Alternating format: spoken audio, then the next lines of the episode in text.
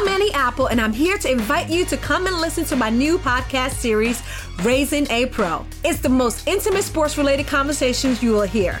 Each week, we explore the journeys of some of your favorite NFL players through the eyes of those that know them best. From Joe Burrow, DeAndre Hopkins, Myles Garrett, Ezekiel Elliott, Nick and Joey Bosa, just to name a few. With exclusive insights and information, we leave no stone unturned. Subscribe now to Raising a Pro on your favorite podcast app. Smartcast.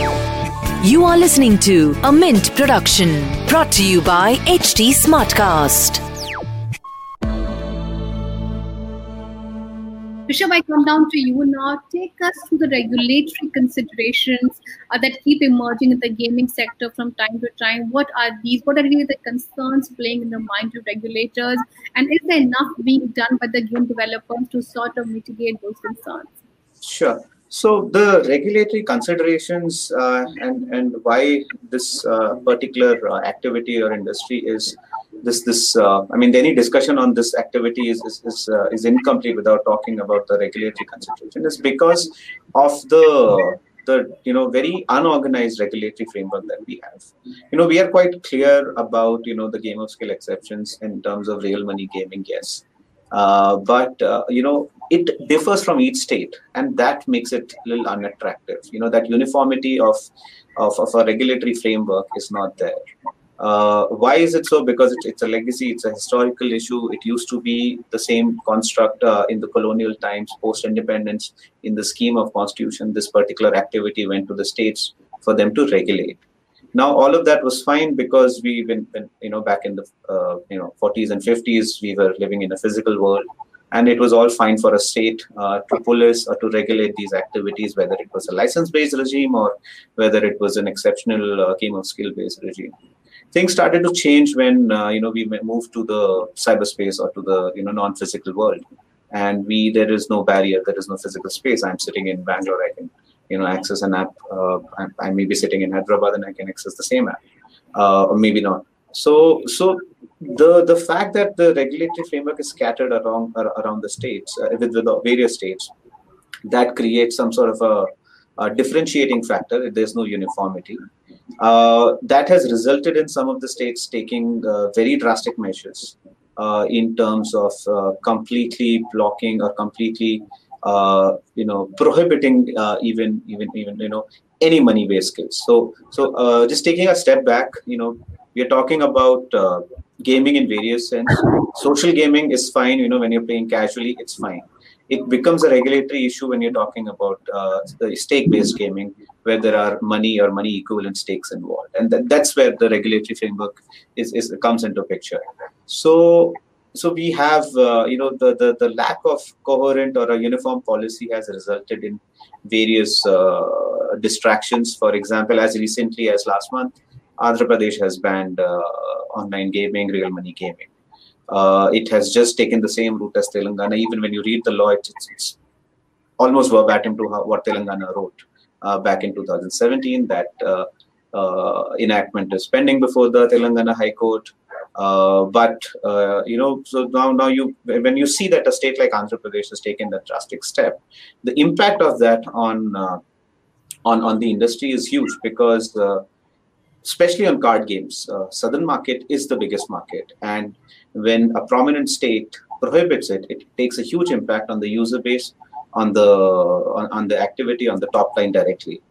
Uh, and and uh, what uh, what is what has also happened on account of uh, these things is that uh, it's a, it's a knee jerk reaction. There were some issues. There are you know legitimate operators who want to operate freely and uh, you know very well within the bounds of law. And there are operators who want to just exploit the regulatory void and make a quick buck and move out. It was those operators that the government wanted to target. But these kind of measures end up targeting the actual genuine operators who want to do business properly within the bounds of law. They will just move out of those states. They will just not offer their services in those states because it's it's not viable for them. At the same time do you think it's going to impact the the, the other operators who were who were the actual target of this uh, kind of a regulatory activity? I don't think so. Uh, another issue that has come recently again is uh, uh, the same uh, state government has written to the central government asking for banning of various apps, uh, where which has covered apps which are not even into real money gaming; they are into social gaming or casual gaming. And an application has been made to the central government because central government is the uh, government which has the power to control uh, or, or, rather regulate internet under the Information Technology Act. they've they've gone ahead and written given a list of apps which are not even real money gaming. So so that is where I would see that that the regulatory on the regulatory front we have not done enough there is a lot of push there is you know industry bodies who are uh, seeking self regulation there are a lot of uh, i mean the law commission of india came up with a report seeking some sort of a regulation of the activity. There is a lot of discussion that is happening. In the recent past there's a lot of uh, courts have come down on state government saying that you know why is you why is it that you're not doing something about the the illegal activities that are taking place in the states?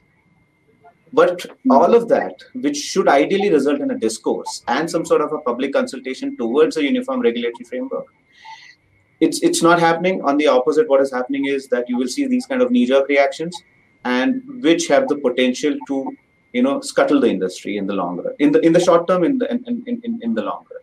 So that okay. is where uh, you know a lot of work needs to be done on the regulatory framework. Unfortunately, or for, I mean, uh, we have to work towards a uh, a uniform framework, which is difficult in the scheme of constitution. But there are ways if, if public policy or a regulatory discourse uh, is to be uh, made, there are ways where you can look towards a uniform uh, regulatory framework. Okay, uh, Naveen, I come to you now. I think we just heard from Rishabh, and he said that there's enough not being done on the regulatory side, and there needs to be enough push that is required. Perhaps the regulations look very unorganized. Uh, I come down to you. I mean, uh, you run a pretty large gaming company. I mean, do you have any specific asks from the government regulatory perspective? Yeah, sorry. So I think uh, Rishabh uh, captured almost everything. Um, uh, frameworks from a government perspective would definitely help. Uh, um, right? It's again a perception issue uh, whether uh, whether online gaming is doing any harm or it isn't doing any harm because obviously corner cases exist everywhere right you uh, you take risk in entrepreneurship also right? Isn't it? You sort of start you invest money you don't know whether it will pan out or it will not pan out. Uh, there are entrepreneurs who've had really bad mental health after not being able to raise money or you know shut down their companies. It could happen with food right? Overeating uh, overeating causes health issues also. So I think it's more about a framework, more about uh, creating some sort of boundaries, frameworks, coming up with some sort of structures wherein uh, you know government can come up with. Uh, but I think it's not right to say that it is wrong and let's ban it.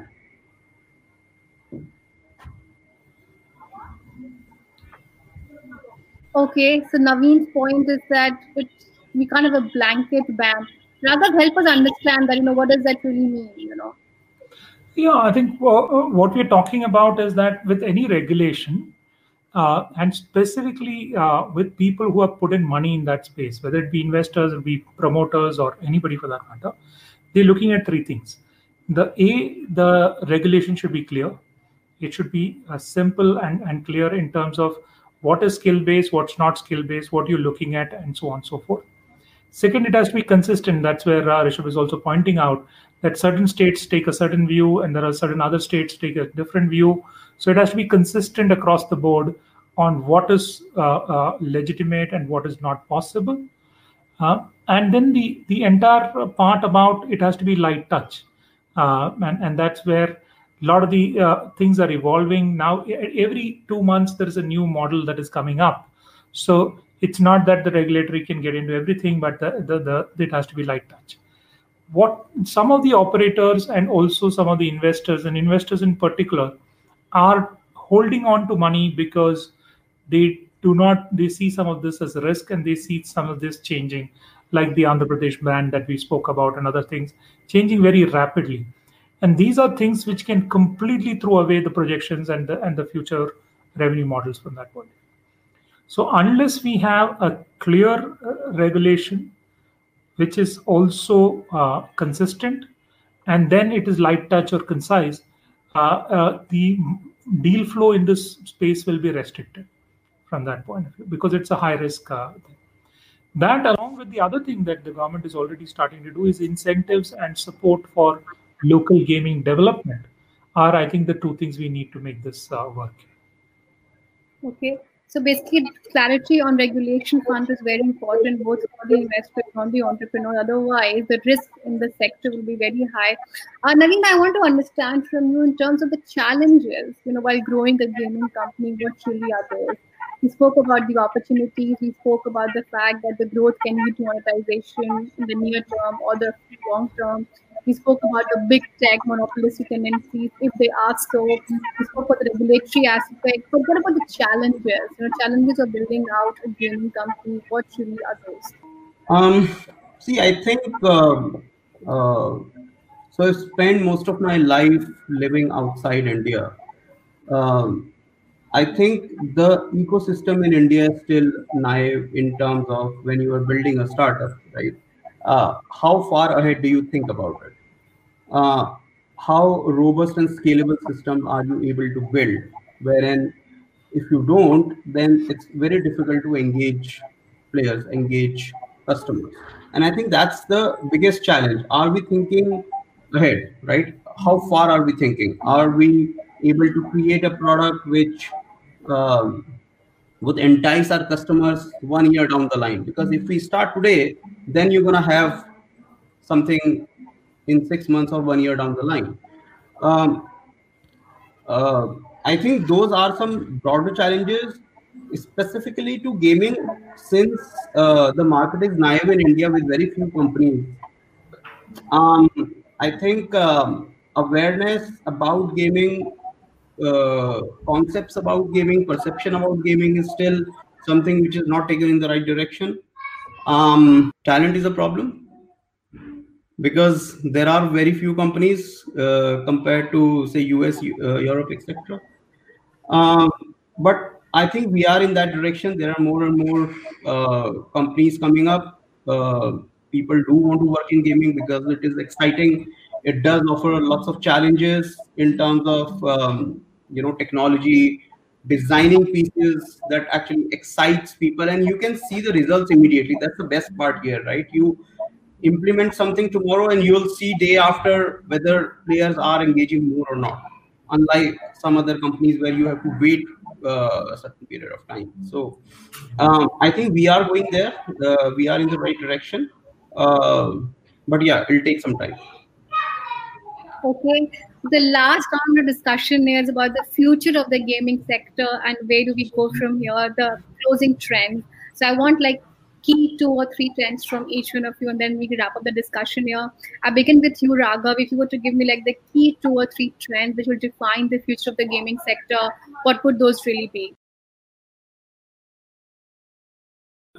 Now, cloud gaming is becoming very uh, prominent, which means that suddenly you're not held to any app store or you're not held to uh, any particular device for that matter. It can cut across devices, cut across operating systems. And if that happens, that is going to be a complete revolution in the gaming market from that point. The second uh, is is that there is the gaming uh, content is evolving. There is a lot of AR VR coming in, and the interaction uh, which is happening is also very predominant. Uh, so that I think will also change the future of gaming from that point of view. And finally, the monetization part of it. Now with the the integrations uh, and the ease to pay, uh, what used to be three years back very difficult with hardly 36, 37 million credit card users, debit card plus credit card. Today, you have 100 million, uh, 200 million plus people using uh, financial instruments, which is improving the subscription and the in-app purchases. So I think the monetization is the other thing that will grow from that point of view. So those two, three things are very important. And the last thing is obviously if 5G comes in, uh, then the the entire uh, uh, you know more heavy gaming uh, happening as network gaming on the mobile will also become prominent. So I think those are the three, four things. The future is very robust. Uh, how much of the future does India capture? That is the key question. Uh, like Naveen said, India is the biggest cauldron to test something. Uh, let me just take a minute on this. India probably is the largest open digital market because China is still largely closed to grow any digital ecosystem, including gaming, right? But the problem is that uh, Uh, India still lacks the frameworks in terms of funding, in terms of the entire support ecosystem, where you develop a game, you actually take it up, you build the entire things of putting it up in an app store, market it, build the entire market tools for retaining the customers, getting into in-app payments. So that entire ecosystem is missing. So what people do is they set it up in the valley, get some funding, and then very quickly come to India to grow the numbers, right? But that needs to change. That needs to be reversed. So the key question is, gaming is going to be robust. It's going to be a huge growth market, but how much does India capture of that in revenue terms is going to be critical there. Okay, so gaming has golden days ahead, but where is India really placed in the ecosystem is a large question to ask, and we need robust framework for that. I come down to you, Rishabh, and then we'll get down to Naveen for this too. Sure. So the way I see it is, is uh, e uh, esports. Uh, you know, esports is going to be a big thing. It's already start. It's gaining a lot of traction, and I think uh, one of my co-panelists mentioned that one of the reasons was that you know the fantasy uh, void that was there during the pandemic was filled in by you know RMG and uh, by esports as well. So esports, to my mind, is going to be a a, a key uh, you know factor uh, going forward, and uh, also a lot of operators are now you know instead of you know having one or two games they are they are widening their portfolios. Uh, that is for both from from a you know user uh, retention perspective sometimes you know there is no uh, there's no real world tournament happening. So what do the fantasy world uh, fantasy operators do? They will they will come up with some other games. And now that kind of a testing has resulted in them actually gaining good traction in those other games. So that is also going to, uh, to my mind uh, is, is going to be a key where uh, you will find a lot of you know uh, a lot of big players getting into portfolios of games rather than focusing on one or two games. And and you know certainly on the regulatory front i think uh, there has to be a, a concerted effort of, of, of all of us to to you know to, to have some sort of a public discourse on this issue as to you know everyone likes gaming. It's a good mode of entertainment. And it's it's why why you know put a paint it in a in a, in a bad uh, picture right? Why why why uh, you know ban it? It's it's you know we can all enjoy it you know as as a business activity or as a consumer uh, so far as it is, it's responsible gaming. There are a lot of uh, you know companies who, uh, most of the legitimate operators, most of the key operators in India are actually you know making a huge effort towards responsible gaming, counseling their uh, users, uh, and you know so to, on that front, I think you know if, if some sort of a there has to be more discussion and there has to be more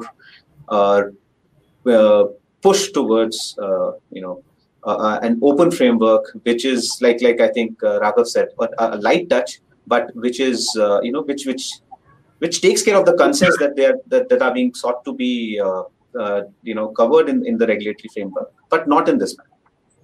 Okay, Naveen, I, it's surprising to me that none of you have actually mentioned or even talked about artificial intelligence or machine learning here, or even virtual reality or augmented reality, and we're talking about a subject like gaming.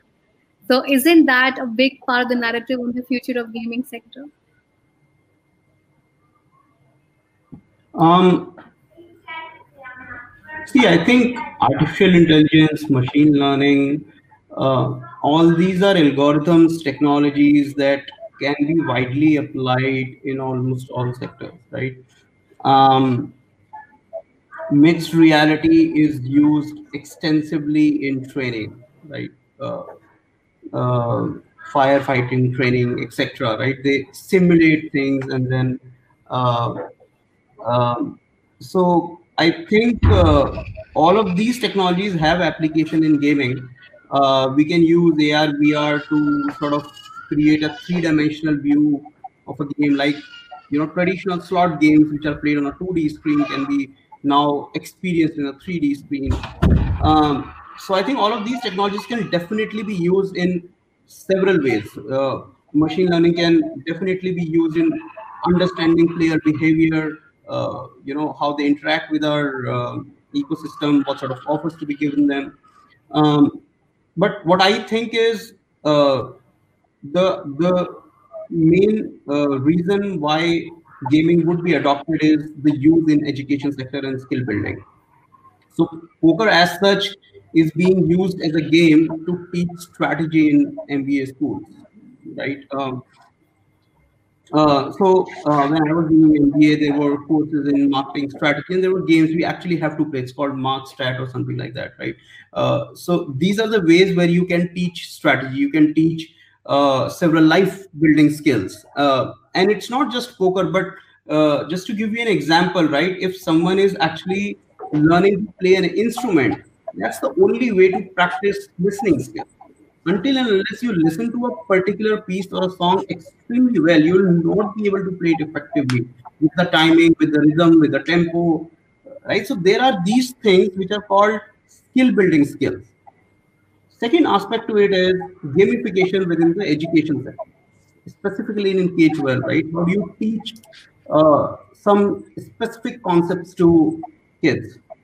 And I see a lot of evolution of these games being applied in education, both for uh, both for students applying it on their own, right, and for teachers to use those games in order to impart education about particular concepts. Um, that I think would be the next evolution in the next four five years of mix of education and gaming. Okay, and now it's time for the fun segment, and we're talking about a topic like gaming. And I would not let any of you go without you mentioning to me which have been the games which you have been binge gaming during the pandemic. And I'll start with you, Naveen, and you can't mention any of the games by adda52.com here. So basically, I uh, don't play uh, games which are not poker or rummy. I generally play these games. Uh, uh, but other than that, because kids were at home and you know this time they don't understand why I'm at home and not playing with them. Um, uh, so I have been exposed to a little bit of gamification in education, and that's how this correlation is coming up. And uh, I've been trying to play a few games which actually test the thinking abilities of the kids, right? So uh, it's about, uh, in a very uh, important way, they try to demonstrate, given these puzzles, how do you place them into certain squares? And it's not about solving it, it's about which one would you pick first and which second. So it's about those thinking abilities which they are trying to build uh, with those games. And if you evolve, right, these games are like going forward games of poker for uh, mature kids to be able to pick up some skills. Okay, what about you, Raghav? Well, I'm, I'm more a core gamer, so I do a lot of real-time strategy games, uh, and that's what I play. But I think in the in in the uh, lockdown, there have been a lot of interactive games. Interactive games are very small games, uh, uh which you actually uh, watch on TV and play along. Uh, and and there is a lot of interactive games on IPL, quizzes, and so on and so forth. That's what I've been engaged in. But otherwise, I'm a core gamer. I stick to my real time strategy, which play over uh, long hours. What about the lawyer here? What kind of game does the lawyer like? I, I do like uh, like, uh, quizzing uh, uh, every now and then when I get time, and also casual gaming. I wouldn't say that I I, I, I, I really don't get too much time to play, but yes, console gaming a little bit, and uh, and and and even casual games on on cell phone on on the go. That that's that's how I go about it. Okay. And my last question to this panel is an open question that, you know, uh, I have seen the technology sector investments really coming in waves. You know, I think if I were to talk about it, uh, the first IT wave was, was about the likes of Infosys that was built and really put India software on the global map. The second was Sachin Bansal's company Flipkart, where a lot of sort of momentum got built there. The second was fintech, the third was, of course, the entire software, the SaaS opportunity. Now, why doesn't gaming get discussed in the same breath ever in terms of creating more unicorns or decacorns, as they're called? Will we see that soon ever coming out of India? Yeah, I think it is already starting to happen with Dream Eleven and, and those kind of uh, guys sort of stepping out into that space. So suddenly you have a gaming unicorn coming up in a very short while. Uh, there is also education unicorns coming up, which also include a lot of AR, VR gaming elements from that point of view. So I would presume that uh, in this particular sector, there is certainly going to be real money gaming, fantasy gaming guys who are who are going to get unicorn status very very fast, and and the time period to get there could be a lot shorter than some of the other spaces in fintech and other things that you spoke about, because in gaming you can accumulate 100 million gamers and so on. So for PUBG, if it was if, if you just look at PUBG Mobile in India, if you do not look at Tencent and whatever, that was a unicorn made in, in a few months for that matter. So, so there are companies like Dream Eleven, there is Nodwin, uh, Nazara, there are many other companies coming up, and I see them becoming unicorns very soon. Okay. Adda is going to be there very soon. You'll hear it. okay, uh, gentlemen, thank you for your time and energy to this. It was a very meaningful discussion. I do hope you enjoyed it as much as I did. Until the time I see you next, goodbye and good luck. And he's wishing you and yours a very healthy and safe sort of Diwali going forward. Thank you. Thank you. Thank you. Nice. Thanks, everyone. Thank you, everybody.